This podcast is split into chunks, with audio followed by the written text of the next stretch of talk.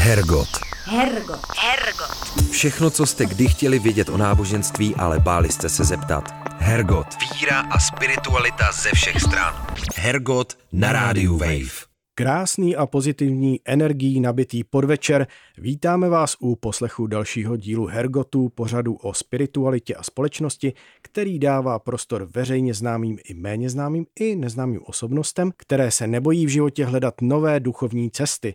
Dnešním hledáním vás provede Dominik Čejka a Klára Staňková. Tentokrát si budeme povídat právě s tou veřejně působící ženou, která se mimo jiné věnuje ceremonialistice, rituálům, ženským kruhům a výcviku pro kněžky. Jde o Lilii Kusnodinovou. Lilia vystudovala politologii a historii na Oxfordu, obor Gender and Development na London School of Economics a má za sebou tříleté studium v chrámu bohyně v Glastonbury. Založila taky několik nadací a vzdělávacích programů, které se věnují například rovným příležitostem pro muže a ženy, ženské reprodukci nebo Lilijinému oblíbenému bútánu. Navrhuje šperky, oblečení a provází u porodů. S Lilí si budeme povídat jak jinak než o jejich duchovních, rituálních a spirituálních aktivitách. Doufáme, že jsme vás na rozhovor dostatečně nalákali. My se těšíme moc a proto tu rovnou přivítáme Lilii Kusnodinovou. Dobrý den. Dobrý den. Dobrý den.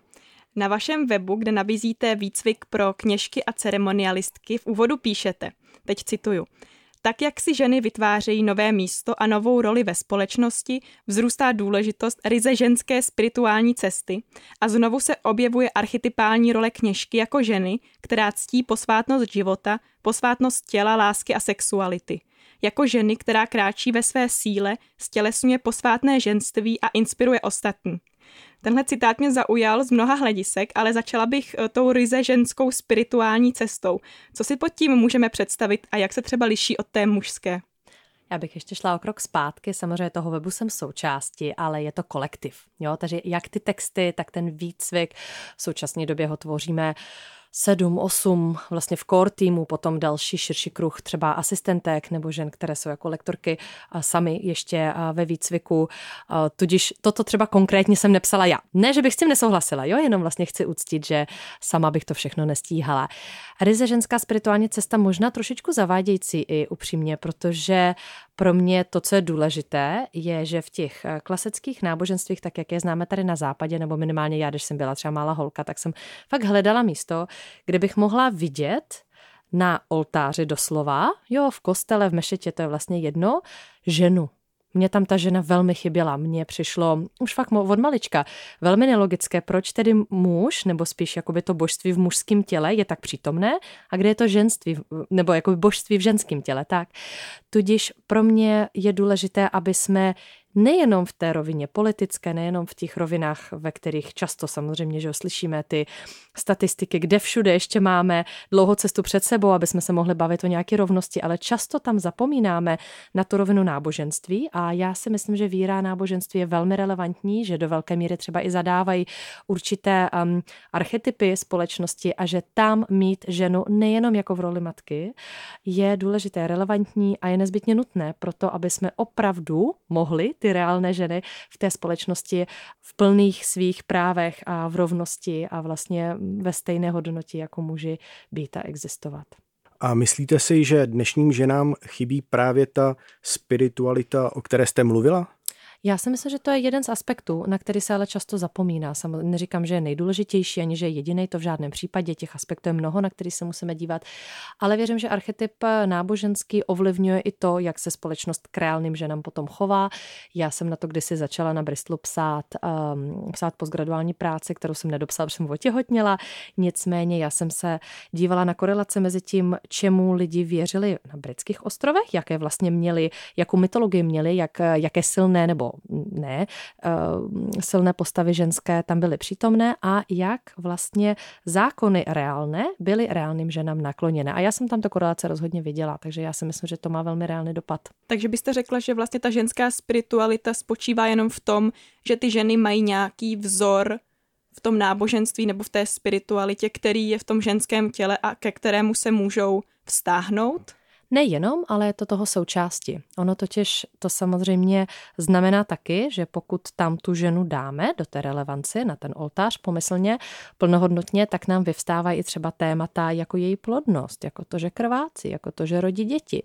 A spoustu témat, které v těch náboženstvích, jak je známe zde na západě, byly mm, buď ignorované nebo vyloženě považované třeba za nepatřičné nebo špinavé i nebo nějakým zdrojem, ať už jako právě hamby nebo špíny, po kterých třeba se žena musí čistit, že? To známe, tak vlastně tady naopak my se musíme začít stavět i k tomu ženskému tělu, včetně procesu spojených s jeho plodností, jako k čemu si, co má taky, neříkám posvátný rozměr, ale minimálně zdravý, dobrý, jakoby nadějuplný rozměr, je to něco, co chcem podporovat, co chcem oslavovat že díváme se potom samozřejmě na plodnost jako na něco, co oslavujeme a i na ty procesy s ním spojený.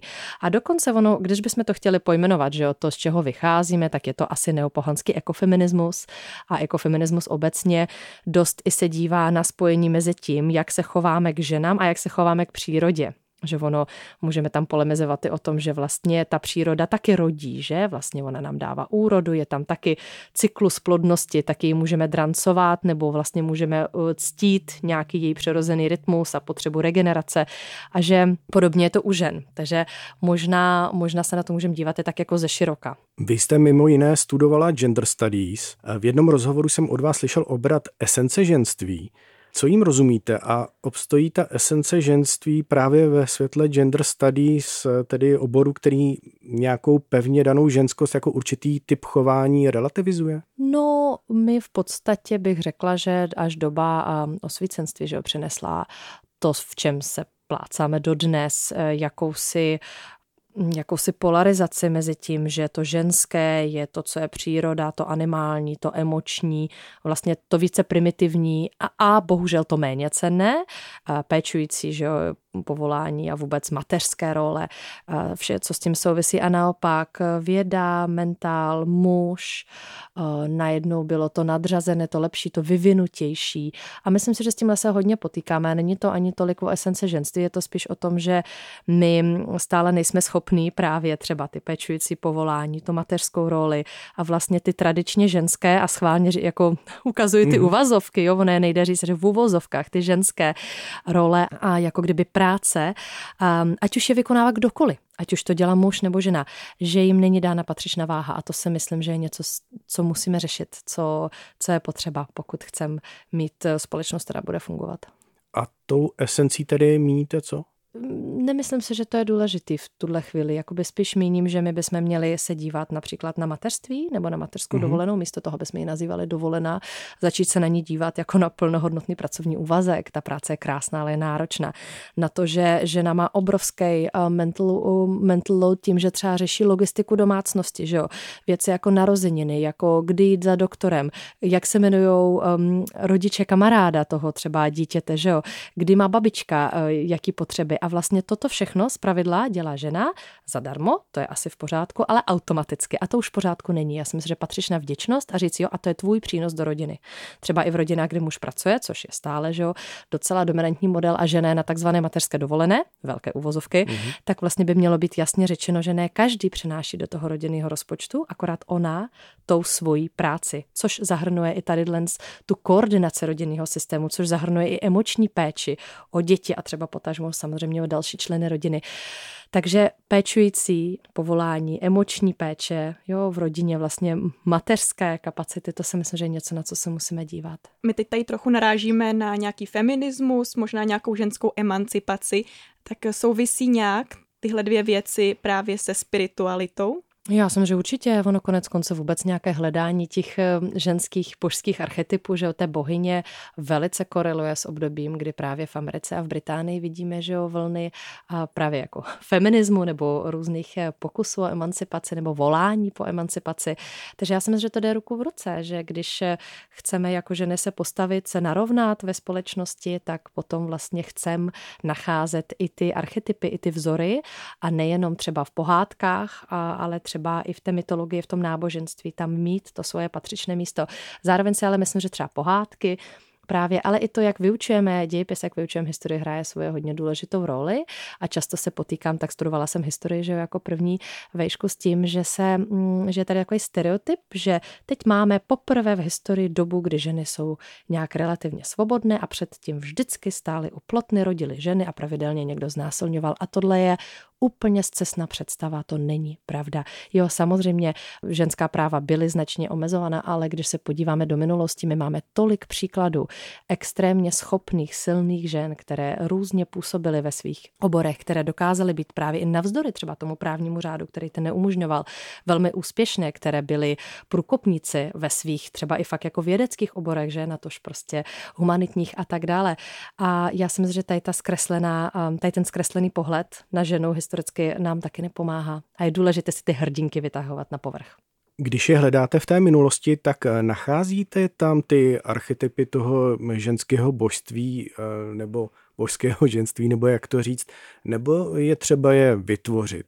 Určitě nacházím, no tak když se podíváme před křesťanstvím, že jo, tady máme dobu, nebo tady máme, to se říká pohanství, to je vlastně velmi vtipné slovo, protože pod tím můžeme najít tolik různých eh, odlišných škol a tradic a obřadů, že v zásadě to slovo skoro nic neznamená, jo, je to prostě doba před křesťanstvím, ale každopádně, eh, ať už v té keltské nebo v té slovanské mytologii nacházíme velmi výrazné ženy, bohyně, že jo, ženské archetypy jsou hodně různorodé, to je to, co mi přijde důležité a to, co se mi líbí, jsou takové, které jsou třeba matky primárně, že jo, partnerky, ale jsou takové, které jsou sami, které třeba jsou velice bojovné, velmi silné, takže mně to přijde jako důležitá taková pestra palita, kdy se žena řekne, aha, takže já můžu být to, to, to, anebo ještě můžu být něco úplně jiného a všechno je to v pořádku. Všechno jsou to vlastně jako dobré aspekty ženství. A úplně nejlépe, a to je možná o krok dál si říct, a jsou stejně hodnotné. Není jeden lepší než druhý. Prostě každá z nás má nějakou svoji funkci, svoji životní cestu a respektovat se v tom.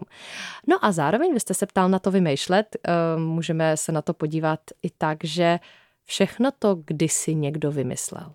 Takže když mm-hmm. bychom se teď zhodli na tom, že potřebujeme nové náboženství, že potřebujeme nové archetypy a sedli bychom se k tomu a vymysleli bychom si novou paletu archetypu, proč by nutně musela být méně hodnotná než ta, ta, kterou před několika tisíci lety vymysleli naše předky? Nevím, já myslím, že by to taky šlo. Takže se možná k něčemu takovému chystáte?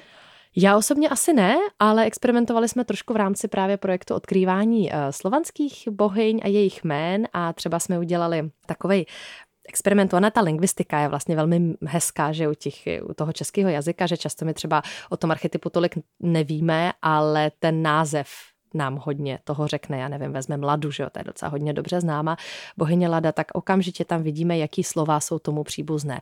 Ladnost, slaďovat, soulad, jo, a už vlastně uh, můžeme tak nějak chápat ten širší obrys, o čem asi ten archetyp bude to samé. Živá, že život, výživa, a zase vidíme tam, že to mateřství, to úrodu, což jsou ty její témata. No a některá jména mají vlastně ženskou i mužskou podobu. A, e, kupala, kupalo, že asi z těch nejznámějších. A o, můžeme to brát jako debatu o tom, nebo takovou konfliktní debatu o tom, co je teda správně, jestli to byl jako muž nebo žena. Uh-huh. A můžeme to taky brát jako, že vlastně každý ten aspekt lidského bytí může prožívat muž a může prožívat žena. Může mít mužskou a ženskou podobu. To je mi třeba mnohem milejší. No a my jsme dělali to, že u těch, kteří neměli tady toho svého pomyslného archetypolního partnera, tak jsme ho na zkoušku vytvořili. Takže třeba Velesovi jsme vytvořili Velesu, jo, a tak dále, a tak dále. Tak mě u toho napadá, jestli to má eh, vlastně nějakou sílu, když si to člověk takto v uvozovkách pragmaticky vymyslí, když to obrazně řečeno jako nespadne z nebe, když on nemá pocit, že mu to spadlo z nebe. Eh, má to nějakou sílu, eh, okouzluje to člověka? Těžko říct. Tak asi ten pocit, že navazujeme na minulost, je důležitý. Možná i proto právě ty příběhy staré, které nacházíme, nebo když nacházíme, že se někde na vesnice opravdu dodržuje nějaká pradávna tradice, která vlastně navazuje nebo zapadá třeba do kontextu nějakého toho archetypu, nevím, například eh, kolem hromnic, že o těch různých vesnických zvyklostí toho folkloru je hodně a oni tak jako hezky do sebe zapadají a souvisejí vlastně s těma příběhama, které známe kolem toho období, nebo stejně tak, že jo, nevím, naše dnešní Vánoce, původně je to zimní slunovrat, že jo, tam je bohyně Koliada, tam vidíme Koleda, že jo, její příběh toho, jak ona porodí boho slunce, potom ho musí schovat, protože po něm jdou ty, ty vlci vesmírný. Jo, tak vlastně jakoby ten příběh najednou třeba si řekneme, aha, takže z toho vycházejí ty dnešní zvyklosti. Má to nějaký kořen, dělávali to naše přece. Já myslím, že to je důležitý, ano, pro člověka.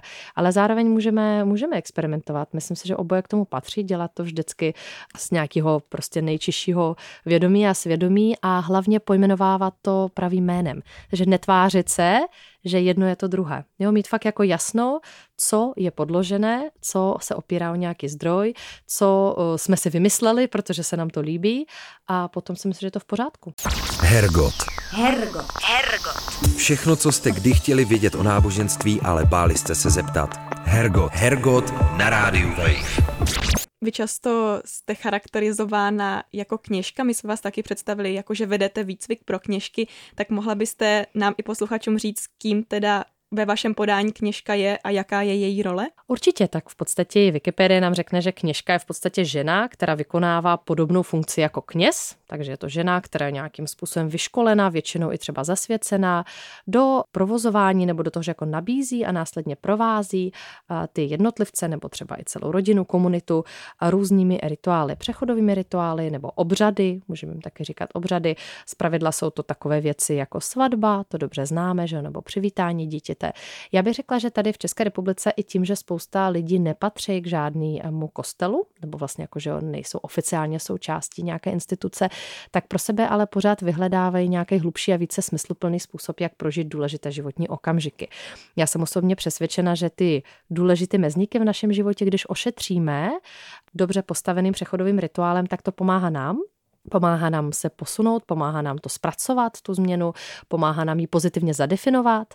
A vlastně to, co je hodně odlišné v tom směru, ve kterém pracuji já, je jednoduše to, že my tam právě dáváme relevanci i tím ženským věcem, které souvisí s plodností. Takže například máme, a máme koncept toho, jak by se mohla oslavovat první menstruace u dívky, a nebo předporodní rituál, poporodní rituál, období, kdy žena přestává menstruovat. Takže ty věci, které byly tradičně vynechávané, jako ty irrelevantní, protože vlastně i ta žena byla méně relevantní, tak my je naopak vyzdvihujeme.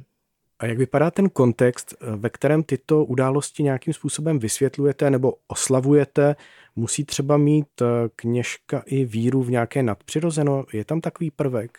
Tak vlastně já jsem narazila na celý tenhle ten eh, koncept, když jsem studovala právě na Oxfordu. Já jsem, jak jsem studovala historii a dost jsem se zaměřovala na ranní historii Británie, tak jsem se udělala na mapě prostě takto body, co všechno chci navštívit, abych to i viděla a zažila. A jedním takovým bodem byla Glastonbury, protože tam jsou ruiny prastarého opatství, je tam posvátný kopec, jsou tam prostě zajímavá místa. A tam jsem narazila na instituci nebo vlastně místo fyzické, které se jmenovalo Chrám bohyně, což mě ohromně zaujalo právě právě, že tam ta žena na tom oltáři stojí. A tak jsem se tehdy rozhodla podstoupit jejich třiletý výcvik a potom na základě toho, a hlavně teda na základě nějaké poptávky, která byla velmi výrazná a urgentní kolem mě, tak jsme vlastně překlopili ten výcvik samozřejmě jako s povolením toho zdrojového britského chrámu sem do České republiky. Samozřejmě jsme ho taky poupravili podle svých potřeb tady zdejších a pracujeme s trošku jinýma jménama a tak dále. No a jak potom vlastně vypadá, tak ten, ten výcvik je, je taková kombinace toho, že je tam teorie, samozřejmě je tam jakoby teorie obecně, z čeho to celý vychází, proč je to dobré, třeba i nějaký historický zdroje a kořeny, potom je tam teorie toho, proč je přechodový rituál důležitý, co může jednotlivci poskytnout, jak musí fungovat, jak ho postavit tak, aby fungoval, jaký jsou třeba i etický jo, limity, protože uh, to je i důvod, proč teď jsme založili spolek ceremonialistek a snažíme se tomu celému a i té profese vlastně dát nějaký rámec, protože například ta etika je tam dost důležitá. My se potkáváme s lidma ve velmi křehkých, často intimních, důležitých okamžicích a myslím si, že tam potom nějaká nedbalost i třeba porušení mlčelivosti může mít opravdu velmi uh, hrubé důsledky. A to je něco, čemu si myslím, že musíme předcházet. No každopádně toto všechno tedy v tom výcviku procházíme v rámci teorie a potom je tam ta část, kde zkoušíme. Jo, takže je tam nácvik, je tam příležitost pro to si zažít, jaký to jako účastník, jak to vlastně postavit, když se něco nepovede.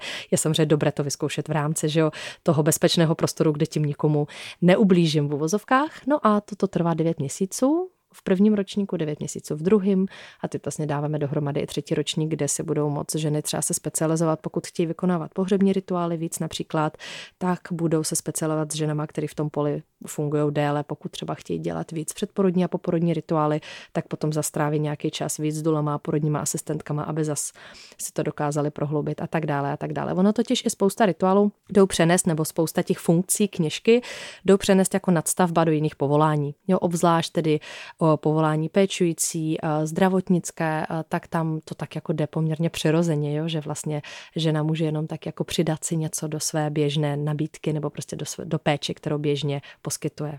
A šlo tam tedy o učení se, vyučování, anebo o zasvěcování. Vlastně se vracím hmm. k té otázce. Jo, jo, k tomu nadpřirozenu, k tomu, uh-huh. jasně. Pro mě osobně to nadpřirozeno je asi na tomto méně důležité. Myslím si, že určitě nás všechny sjednocuje nějaká víra v to, že tady existuje vyšší řád. Myslím všechny ženy, které na výcvik přicházejí, takže my to bereme jako automatickou věc. Nemyslím si, že někdo, kdo nevěří v Boha v nějaké podobě, přijde na výcvik kněžek. Jo, vlastně ono je to taková, taková jasná, jasná věc. A zároveň tam máme velkou svobodu ve smyslu toho, že se musíme zhodnout na nějakých etických zásadách, na nějakých hodnotách, ale eh, že bychom říkali, no ty jako musíš věřit a modlit se denně, prostě tady k té bohyně, takhle jí musíš říkat a třikrát se musíš uklonit, tak to my neděláme. Je tam, já si myslím, že je mnoho způsobů, jak člověk může věřit, jak se může modlit, jak může uctívat to božské a pokud ty způsoby jsou v souladu vlastně se životem, pokud nějakým způsobem jsou míněné pro dobro, ať už toho jednotlivce nebo toho celku, tak, eh, tak to může být v pořádku. A když se na to podíváme ještě z perspektivy toho rituálu, tak eh, u něj vlastně jde spíš o to proměnit něco v životě toho člověka, anebo i ovládat možná nějaké právě síly, které toho člověka jako přesahují. Ne, ne, určitě to první. Určitě to první a myslím, že v tom druhém bychom zacházeli do něčeho, co já bych definovala jako magie, což existuje, že? A, nebo existuje, minimálně jsou lidi, které, a, které s tím pracují. O tom podle mě rituály nebo naše přechodové rituály, tak jak my je podáváme, nejsou. V podstatě my nabízíme primárně dva druhy rituálu a to jsou buď ty přechodové a ty jsou zpravidla pro toho člověka, potažmo pro jeho rodinu nebo pár, že? A nebo sezónní a ty jsou spíš komunitní, takže tam slavíme ty proměny, že jo, ročních období. A my určitě třeba můžeme vzývat k tím vyšším silám nebo jim děkovat, ale je to spíš, eh, ten vztah je spíš hierarchický, jo, my jsme tady ty menší a tady nad náma, kolem nás, všude vlastně matka zem, příroda, to je ta větší existence a my, my můžeme jenom děkovat, možná ji můžeme prosit v té modlitbě, ale rozhodně si ji nemůžeme snažit ovládat, takže to ne. No a pro toho jednotlivce to má eh, dvě funkce, ano, pomáhá to, eh, pomáhá to se srovnat se změnou ve vlastním životě, s tím přijmout ten nový status pozitivně a zároveň je tam je ta komunitní rovina, takže my vlastně tím rituálem oznamujeme komunitě, že se něco změnilo, jo, tady byl prostě muž a žena a teď jsou to manžele, tvoří jednotku, jsou rodina, jo, samozřejmě ta komunita se k ním začíná chovat jinak. A myslím si, že to může být taky důležitý, ta afirmace um, toho komunitního kontextu. No na ten uh, rozdíl mezi tím individuálním člověkem a tou společností jsem se vlastně taky chtěla ještě zeptat. V tom výcviku vám jde spíš o individuální rozvoj té ženy, která se stává kněžkou, anebo o to, aby ona potom nějak proměňovala širší společenství? V podstatě to je na ní, Určitě máme ženy, které přijdou spíš pro svoji vlastní zkušenost, proto aby to poznali, protože to zajímá, nebo protože třeba chtějí nějakým způsobem pracovat s přechodovými rituály, ale v nějakým hodně malým soukromým kontextu se svými vlastními dětmi, jo, v rámci své vesnice, v rámci své širší rodiny. A potom jsou ženy, které samozřejmě, ať už se chystají od začátku, anebo časem přijdem na to, že to chtějí vykonávat jako profesi. Já i ráda vlastně rozděluju tu kněžku, což možná má i víc přesah do nějakých méně uchopitelných věcí a víc více do toho nějakého svého vlastního prožitku a své vlastní sebereflexe od té ceremonialistky, což je za mě profese, byť tak zatím není definovaná, snažíme se o to. A to je žena, která vlastně nabízí přechodové a sezónní a třeba i jiné rituály a nabízí je nedogmaticky, takže není vázána žádnou konkrétní církvi, nabízí samozřejmě na základě splnění nějakého etického rámce jako z její strany a dodržování nějakých zásad. A to je jeden z možných výsledků toho výcviku a spousta žen se touhle cestou vydá, ale určitě nenutíme nebo netlačíme ani nějak jako nepodporujeme v tom, že nutně musí jít a něco měnit. Pokud je to jenom pro ně samotné, tak je to naprosto v pořádku. A když se žena rozhodne, že se tímto bude živit, tak jak dlouho trvá, než se stane tou kněžkou nebo tou ženou, která může vykonávat ty ceremonie a kolik to vlastně stojí peněz? Protože kolem toho je také hodně emocí, tak hmm. jak to je? Tak to ono aktuálně to není ve stavu, kdyby to byla profese, pro kterou člověk by musel splnit nějakou normu, třeba i jakoby minimálního že, vzdělávání, aby ji mohl vykonávat. Takže teoreticky vy, když dneska si vypíšete online inzerát, že budete dělat přechodové rituály, tak je budete dělat. Jo, pokud teda najdete samozřejmě klienta.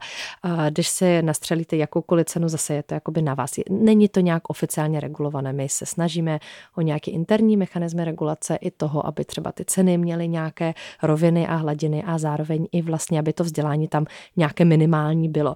Některé ženy mají zkušenosti od jinut, jo, ono se to blbě srovnává, protože někdo, kdo přijde a nemá žádnou zkušenost, tak po devíti měsících je na nějaký úrovni zručnosti a zkušenosti a někdo, kdo to vlastně dělá deset let, byť proto třeba neměl úplně ty stejná slova, tak pochopitelně pro takovou ženu je to spíš nadstavba a příležitost si nějak setřídit myšlenky a může být mnohem více zdatná. A kolik to stojí? Záleží hodně, tak jakoby v tom našem výcviku, který myslím si, že patří k těm levnějším ročním, tak my se pohybujeme, hodně záleží, jestli to žena platí dopředu, nebo jestli to platí po mhm. splátkách, že jako my se snažíme každému víc stříc. Myslím si, že se bavíme za ten výcvik o nějakých 20-30 tisíc za to celý, podle toho právě, jak se nastaví ty, um, ty uh, podmínky toho splacení, s tím, že ale je nás v týmu teď pět tom základním lektorském core týmu, takže to je taky důležité brát v potaz, jak kolik lidí tam učí, Jasně. plus mm-hmm. jsou tam další asistentky. A vlastně pokud přijde někdo s tím, že z nějakého důvodu se to nemůže dovolit, jo, je žena na mateřský, tak vždycky hledáme způsoby, ať už je to bartern, až, ať už je to nějaká pozdější splátka, ať už je to závazek, že až bude mít, tak třeba pošle peníze na nějakou charitu. Takže těch způsobů je hodně a rozhodně si myslím, že ty finance by neměly být primární překážkou. Když člověk chce, tak tu cestu najdeme. Vy se v těch výcvicích často odkazujete na keltskou nebo slovanskou mytologii, tak proč jste si vybrala právě tyhle a jaké konkrétní třeba bohy nebo bohyně skrze tyto tradice uctíváte? No já to spíš vnímám, že tady byly, že vlastně Česká republika se nachází na pomezí těchto dvou, nevím, vln nebo oblastí. Samozřejmě tady byly i další vlivy, to ne, že ne, ale myslím si, že to jsou, to jsou archetypy, eh, které zde byly asi nejvíc dominantní v minulosti, proto mě to zajímá, takže snažíme se dívat na to, co je místní. Eh, taky je zajímavé, že my třeba všechny ze školy, že jo, my máme docela hodně dobré povědomí o tom, jaký to bylo v antice. Jo. Když vám řeknu Afrodita, tak se vám okamžitě něco vybaví, když vám řeknu Lada, tak vy možná budete vědět, spousta lidí na ulici nám řekne, aha, to je auto, ne, jako za to táče. Mm-hmm. Takže vlastně my se učíme o těch cizích věcech a, a to je zajímavé, jo? a proč se teda neučíme o tom, co bylo tady. Stejně tak řeknou Freja, tak zas okamžitě vám asi naskočí, že jo, jak vypadala a kdo je, nebo většině lidem, ale ty zdejší, nevím, živá Morana, tak člověk se řekne, jo, tak jako vlastně je mi to povědomí, ale úplně nevím. A mně přijde, že je hezké si říct, že nemusíme chodit daleko, ale můžeme to najít tady. A že i my tady máme vlastně, my, my si můžeme taky říct, že naše předkyně uctívali nějaké ženské božství, že to je důležité, že to není jen ve Skandinávii nebo v Římě.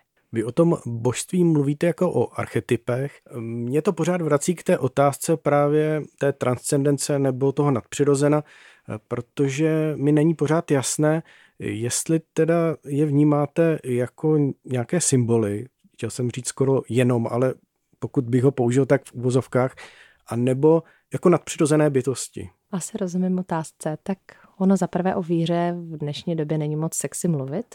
Je mnohem srozumitelnější mluvit o archetypech a o tom, proč jsou pro nás důležité. I proto to tak rámuji, aby to vůbec, aby, aby jsme vůbec nějakou konverzaci mohli mít.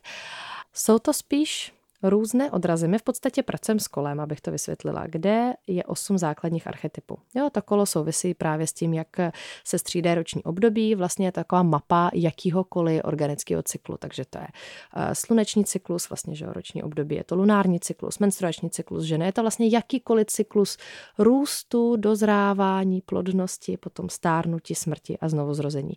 A tady ten cyklus má takové patronky, jo, nebo vlastně archetypy, které souvisejí s každým jednotlivým jednotlivým, s každou to jednotlivou fázi. To je mapa, dá se říct, spíš než cokoliv. A zároveň všechny ty všechny ty archetypy nebo všechny ty patronky jsou za mě, za nás jenom odrazem nějakého božství, které ale zahrnuje všechno. A ono má mnoho podob. A ono prochází cyklama, jo? nebo vlastně Když bych já měla říct, no tak ano, já věřím na to, že je tady nějaká matka bohyně a vlastně otec Bůh, skrz jejich lásku se tvoří to, co zatím věda nedokáže vysvětlit, jak mm-hmm. se mhm. stvořilo.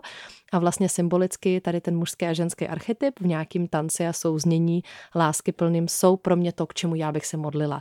A jestli pro mě budou vyjádřené jako pár ze slovanské mytologie nebo z keltské mytologie, nebo si prostě zvolím, že se budu dívat, nevím, na Ježíše a Maří Magdaléno jako na pár, to je hodně kontroverzní, já vím, jo, ale snažím se najít mm-hmm. něco z křesťanského kontextu, možná můžeme vzít eh, Marii a Josefe, jo, nebo Anu a Johima, nemusíme um, nutně Maří Magdalenu, tak vlastně toto jsou pro mě všechno odrazy, ale ano, nějakého vyššího božského principu. Já si myslím, že mně osobně dává smysl, že je zde nějaká vyšší inteligence, že svět není čistě náhodný a tomu já říkám Bůh, bohyně. Hergot. Hergot. Hergot. Všechno, co jste kdy chtěli vědět o náboženství, ale báli jste se zeptat. Hergot. Hergot na rádiu Wave. Stalo se vám někdy, že vaše kurzy neměly úplně ten zamýšlený důsledek? Pracujete třeba nějak dál s ženami, kterým kurz nepomohl? Například, když se dotknete nějakého psychického zranění a nedojde k nějaké patřičné katarzi?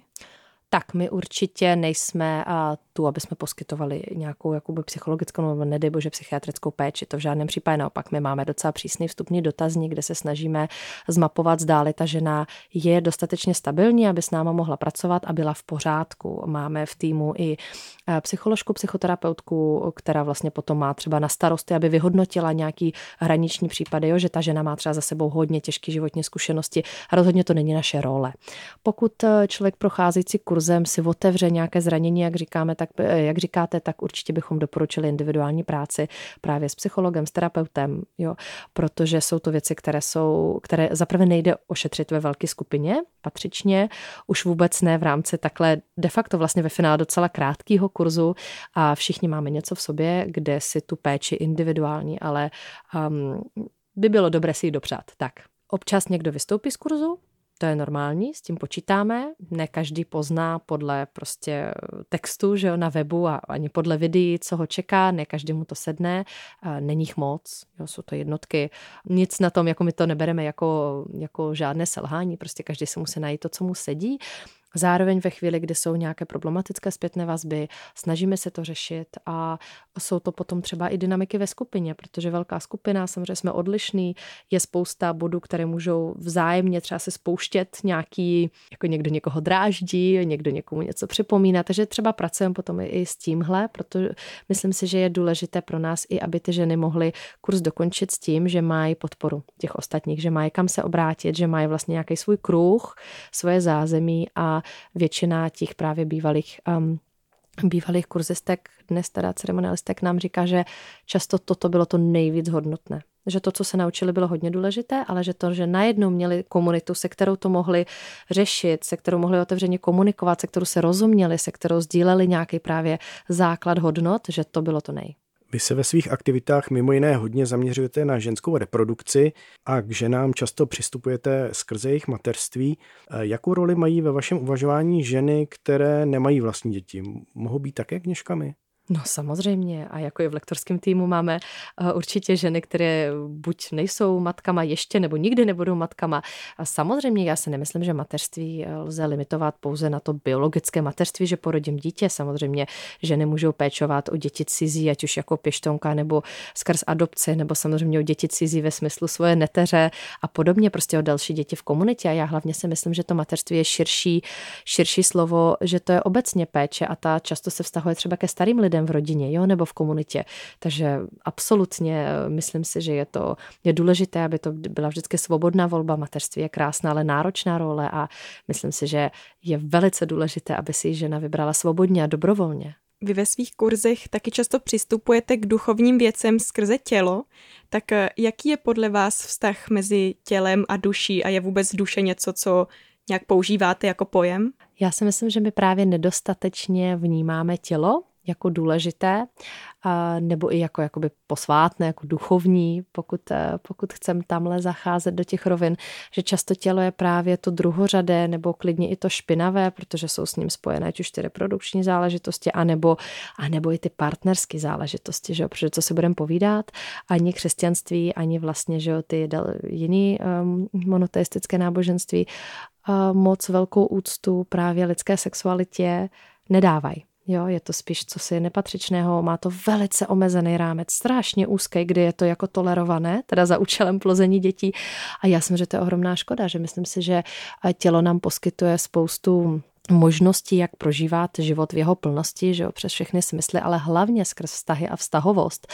A samozřejmě pro většinu z nás primární vztah je ten vztah s partnerem, tak tam i to, že jsme vychované v tom, že se za svoji sexualitu máme nějak stydět, že ji máme nějak schovávat, nám znemožňuje to, abychom poznali ať už svoje vlastní tělo, anebo potom i ve vztahu poznali vlastně možnosti sexuality, které já věřím, že jsou mnohem širší než to, co vidíme v pornu, a tak ale vlastně tady ty omezující koncepty nám znemožňují, abychom to mohli žít na plný potenciál. A myslím, že to ohromná škoda, že je tam schováno mnoho blízkosti, intimity, extáze, možná i třeba, to je velice provokativní kniha, já ji mám moc ráda, Finding God Through Sex od Davida Dady, jak nalézt Boha skrz sex, mm. ale ta myšlenka toho, že v tom splynutí dvou lidí, které je opravdu uh, intimní, hluboké a zároveň tedy velice jakoby extatické a vášnivé, může ten prožitek se blížit tomu, co možná považujeme spíš za extázi propojení s Bohem nebo pocit toho, že jsem součástí celé té jednoty, tak myslím, že to má velkou relevanci a v tomhle možná nějaký východní um, nauky zachovaly trošku víc informací než tady u nás na západě.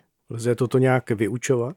Jo, věřím, že jo. Jako já sama jsem velmi vděčná, že jsem prošla mnoha eh, zkušenostma, které byly vedený v rámci nějakých eh, retreatů, víkendu a podobně. A myslím si, že to nejde vyučovat, ale teoreticky. Že ta teorie je důležitá, aby mozek to vůbec dovolil, aby člověk se mohl říct, aha, co tady dělám, je to OK, bude to divný, co se tady bude dít, budeme spolu dýchat, co budeme spolu do očí si koukat, proč, jo? Tak vlastně ta teorie je velice důležitá, aby hlava dovolila vůbec člověku vstoupit do nějakého takového eh, prožitkového experimentálního kontextu, ale potom, konkrétně, když procházím nějakou že, poslopnosti technik a něco zažívám, často třeba zažívám něco úplně nového, co jsem vůbec nevěděla, že moje tělo nebo prostě moje psychika je toho schopna, tak to otevírá mnoho dveří a myslím si, že určitě. Jeden z vašich projektů se taky jmenuje Jsem žena, jsem bohyně. Tak je to podle vás tak, že každá žena je bohyní, nebo proto musí něco udělat? Ne, to je takový já jsem s tím názvem úplně nesouhlasila. A to je projekt, který jsme ještě v té době dělali s Patricí Kaňkovou, že jo, což jsou frontmenka kapely Vesna. A teď, že jo, holky eh, měly desátý místo v Eurovizi, my jsme je mohli podpořit, jsem za to velmi vděčná. A tenhle projekt jsme tvořili právě jako pestrou paletu různých archetypů, aby jsme poukázali na to, že ženství může mít mnoho podob. A všechny ty podoby jsou v pořádku, jsou stejně hodnoty, to, o čem jsme se tady bavili. Zároveň ten projekt byl velmi fotila to Ivy Morven, pozvali jsme vlastně české známé ženy nebo veřejně známé ženy, aby nám stělesňovali různé archetypy. Myslím si, že vizuálně ten projekt se fakt poved. No a ten název jsem žena, jsem bohyně, u mě vždycky trošku narážel, protože já tomu říkám bohyně s velkým B a s malým B, jo, takový trošku nudný vysvětlování. Mm-hmm. Jakože chápu, že je, vypadáš jako bohyně, tělo jako bohyně, jo, ale to jsou vlastně velice povrchní za mě komplimenty.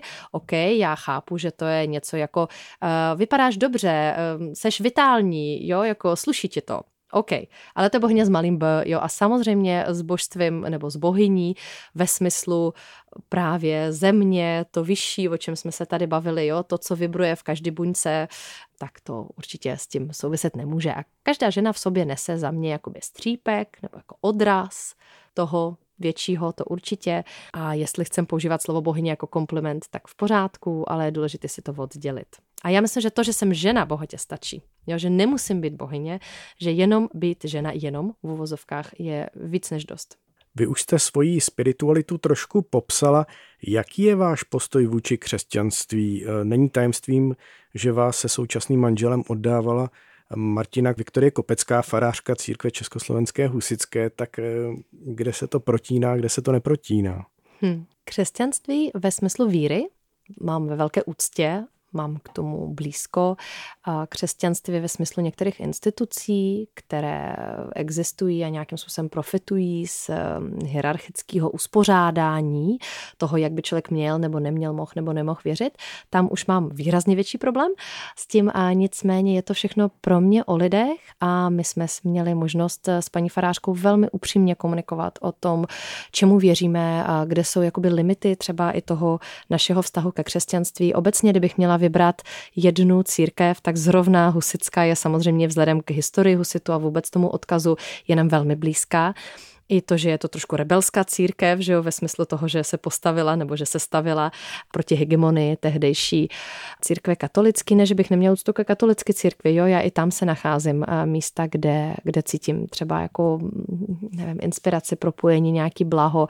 Já mám ráda kostely, já mám ráda ikonografii, já mám ráda příběhy svatých, jo, mužů i žen, páru, těch není moc, ale taky je tam nějaký najdem. Já si myslím, že ve finále většina náboženství má velmi podobný základ a velmi podobný cíl. Potom se výrazně liší samozřejmě v těch rituálech, v nějaké jakoby ritualizaci, nebo i potom samozřejmě v tom dogmatu toho, co se, jak se to musí konkrétně dělat, tam už s tím tolik uh, nesouzním. Já třeba, když jsem maturovala, já jsem maturovala mimo jiné z umění a designu, tak já jsem kreslila vitráž, kde uprostřed byl člověk, který seděl nahoře jako na kopci a díval se do, um, na horizont a kolem něj takhle se scházelo osm paprsků, které byly uh, pokryty různými náboženskými symboly a vlastně snažila jsem se skrz tu vitráž, kterou samozřejmě asociujeme s kostelem, že jo, poukázat na to, že uh, všechny náboženství mají podobný kořen, jenom potom se odlišily a v těch postupech když už jsme se dostali k vašemu manželovi, tak ovlivňuje nebo inspiruje vás nějakým způsobem eh, jeho spiritualita, řekněme teda, že jejím je Karel Janeček. Je vám třeba blízký nějaký jeho technooptimismus, možná nějaká idea, že s vývojem technologií budou lidé žít lépe? To se mi líbí, že jste eh, v podstatě říkáte, že náboženství mého manžele je technooptimismus. Tomu budu muset říct, to je geniální.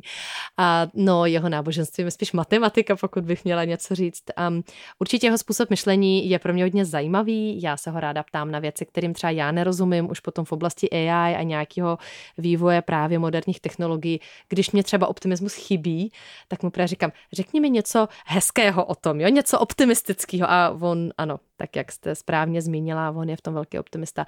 Já myslím, že se hezky doplňujeme, že my opravdu jsme velmi, velmi odlišné, tak možná i dá se říct ehm, jako na opačné straně, na opačných stranách spektra, ale že potom je z nás takový hezký pestrý celek. Takže i na té duchovní oblasti se vám to nějak daří slaďovat, ty vaše různé třeba pohledy. A tak já nemám pocit, že Karel má nějak jako jasně definovanou víru to bych odpovídala za ně, ale tak on vyrost v prostředí, které bylo ateistický, pokud vím, takže k té víře eh, se spíš dopracovává až teď v dospělosti a to byste se ho museli zeptat. Určitě on ctí, ať každý člověk si věří tomu, co je mu blízké a rozhodně ke všemu, co já dělám a čemu věřím, se chová s úctou. A za to jsem moc vděčná. Kam ve vašem pohledu na svět a duchovno patří muži obecně? Bavili jsme se hodně o mm, té ženské spiritualitě nebo tom archetypu ženského božství, tak jak je to s muži? Tak ženy prostě nedostávaly dlouho pozornost. O to jde, že jo, nedostávali příležitost, nedostávali pozornost, proto ji, ji musíme to trošku vykompenzovat, ale to neznamená, že by to bylo proti mužům, nebo že by muži měli někam zmizet, nebo že bychom někam zavřít do sklepa, to vůbec. Já myslím si, že naopak, tak jak jsem mluvila o tom bohu, bůh, bůh, bohyně, nějak se potkávají. Já věřím, že prostě pár, rodina, že jo, je to, co je takový ten základ všeho. A teď nemyslím rodina v tom kontroverzním smyslu slova, jak se o tom teď hádají mm-hmm. ve sněmovně, jo, prostě um, ta rodina jednotka. Myslím si, že každý máme v sobě mužský a ženský aspekt, takže to ani není o tom, v jakým jsem se nutně narodila těle, jo, ale je to vlastně o tom, že v tom, v tom partnerství my poznáváme, myslím si, že jsme teda jako nejblíž k Bohu, to už jsme si řekli, samozřejmě máme tam i potenciál většina z nás a té reprodukce, což je taky tvoření, že jo, vlastně to nejvíc jako hmotné tvoření, co tady můžeme zažít ve vesmíru, to nejvíc komplikované, fascinující. A zároveň potom, že ty děti vychováváme, což je další proces tvorby, že jo? co z nich vychováme, co jim dáme, jak je podpoříme. Takže muž je za mě nesmírně relevantní. A já jsem kdysi byla mm, já teda na psychoterapii a právě jsme řešili bohyni a já si pamatuju takový klíčový moment, kdy ona se mě zeptala, psychoterapeutka řekla, no a jak se tam ta bohyně cítí? Teď jsme v nějaký imaginaci, říká, hele, ona je taková smutná, ona je taková sama. No a přišli jsme na to, že prostě vedle ní jsme potřebovali postavit toho boha, mm. toho muže a potom to bylo v rovnováze, byl to ten pár a bylo jim dobře. Jo, takže já myslím si, že muži rozhodně mají svoje místo a um, je to jenom o tom, aby jsme byli v té rovnosti a ctili si vzájemně svoji hodnotu. My už jsme si hodně povídali o rituálech a o tom, jak jsou důležité pro život člověka. Jaké rituály byly ve vašem životě nějak pro vás nejzásadnější? Hmm, tak určitě předporodní rituály, pro mě osobně byly důležitý, možná i proto já jsem měla fakt jako, musím poděkovat nahoru, a protože jsem měla krásný porody. Jednoduché, jako každému bych přála takhle jako hladký porod, porody, jak jsem měla já. Um, a ta příprava pro mě byla důležitá. Jo, já jsem se tam vždycky udělala nějakou cestu odvahy, nějaký požehnání, zároveň pro mě bylo nesmírně důležité cítit, že při mě stojí ty holky, jo, jako by ty moje kamarádky, že nejsem sama, uh, i ta úcta toho muže a vlastně nějaká jako jeho, je nějaká jeho podpora pro mě byla důležitá. Svatba je důležitý rituál, myslím, že pro většinu z nás. A určitě to, jak zacházíme um, se sebou a s celou rodinou, když někdo odchází. Takže třeba pro mě bylo velmi katarzní a důležité, jak jsme a jak jsme si na Bulovce, na Marnici si dožadali toho, že vlastně babičku potřebujeme nějakým právě tím tradičním způsobem ošetřit, nebo respektive to její tělo. A to pro mě, mě tehdy bylo, tuším 17, pokud se nemýlím, a to pro mě bylo jako hodně velké, tohle zažít a vůbec tohle setkání a ta konfrontace se smrtí v té hmotě a co to se mnou udělala, za to jsem taky moc vděčná. To byl vlastně poslední jako dár babičky ke mně. Ohlíželi jsme se do minulosti, podívejme se i do budoucnosti. Často mluvíte o tom, že se věnujete věcem, u kterých cítíte, že se mají udát. Mm-hmm. Přitom se podle vašeho přesvědčení stanou, ať už s vaším přispěním nebo bez něho. Máte nějakou konkrétní vizi, kam míří evoluce? Taková marnost z toho, že jo, čiší, jak jste to popsal. No ne, nemám představu, kam eh, míří evoluce, spíš doufám, že míří do dobrých míst. Ano, skutečně, když mám pocit, že něco potřeba udělat a já na to mám kapacitu a kompetence, tak si to vždycky eh, pokusím udělat co nejlépe. Já myslím, že my nemáme jinou možnost, než začít víc přemýšlet nad tím, jak žijem a některé věci upravovat. Myslím si, že životní prostředí je něco, co vyloženě křičí o to, aby jsme změnili některé své návyky. Bez čisté vody, vzduchu a půdy my vlastně ztrácíme možnost smysluplné existence. Myslím si, že ale s tím zároveň souvisí, jsme zpátky u ekofeminismu, to, jaký máme vztah k vlastnímu tělu, k sobě, jak, jaký vztahy máme mezi sebou jako lidi a že všechny tyto oblasti budeme muset proskoumat do mnohem větší hloubky a budeme si muset nastavit mnohem zdravější a smysluplnější formy chování. Um, jako asi je tam ta jiná cesta, nějaký totální destrukce. Já na ní osobně nevěřím, nebo nechci věřit, já mám děti, já prostě musím být optimista. Takže za mě toto, jakoby jak koexistovat v nějaký úctě a udržitelnosti je takové ústřední téma pro mě budoucích let. Tak my vám moc děkujeme za to, že jste dorazila do Hergotu a za všechny vaše odpovědi a přejeme vám hodně štěstí ve vašich aktivitách. Naschledanou. Děkuji, ať se nám daří. Děkujeme. Hergot. Hergot. Hergot. Hergot na rádiu Wave. To byla Lilia Kusnodinová pro Hergot, který se dnes zaměřil na ženské kněžství, ale i osobní spiritualitu Lilie. Rozhovor v mnohem zasvěcující. Jak se ti pozdával, jak ho hodnotíš, Kláro? Tak mě se s Lilí povídalo moc hezky. Byla tady taková uvolněná, příjemná atmosféra se mi zdálo. Možná tomu trochu přispělo i to, že tady Lilie zvládla celou hodinu rozhovoru sedět na barový židličce v lotosovém květu, tak tím bych jí jenom chtěla vzdát hold, já bych to rozhodně nevydržela. Co ty, Dominiku? Jestli bych to vydržel? Umíš sedět v lotosovém květu? No, já spíš umím sedět jenom na té barové židličce, no. A to ti jde skvěle. Mm, děkuju, no. No a protože tady v rozhovoru byla řeč o husický farářce Martině Viktorii Kopecký, tak vám můžeme slíbit, že příští týden tady zase uslyšíte druhého nejoblíbenějšího husického faráře v České republice, Petra Wagnera, a s ním taky někoho dalšího z nás s nějakým novým zajímavým tématem. Od mikrofonu se loučí Klára Staňková a Dominik Čejka. Ahoj. Hergot. Poslouchejte podcast pořadu Hergot kdykoliv a kdekoliv. Více na wave.cz lomeno podcasty.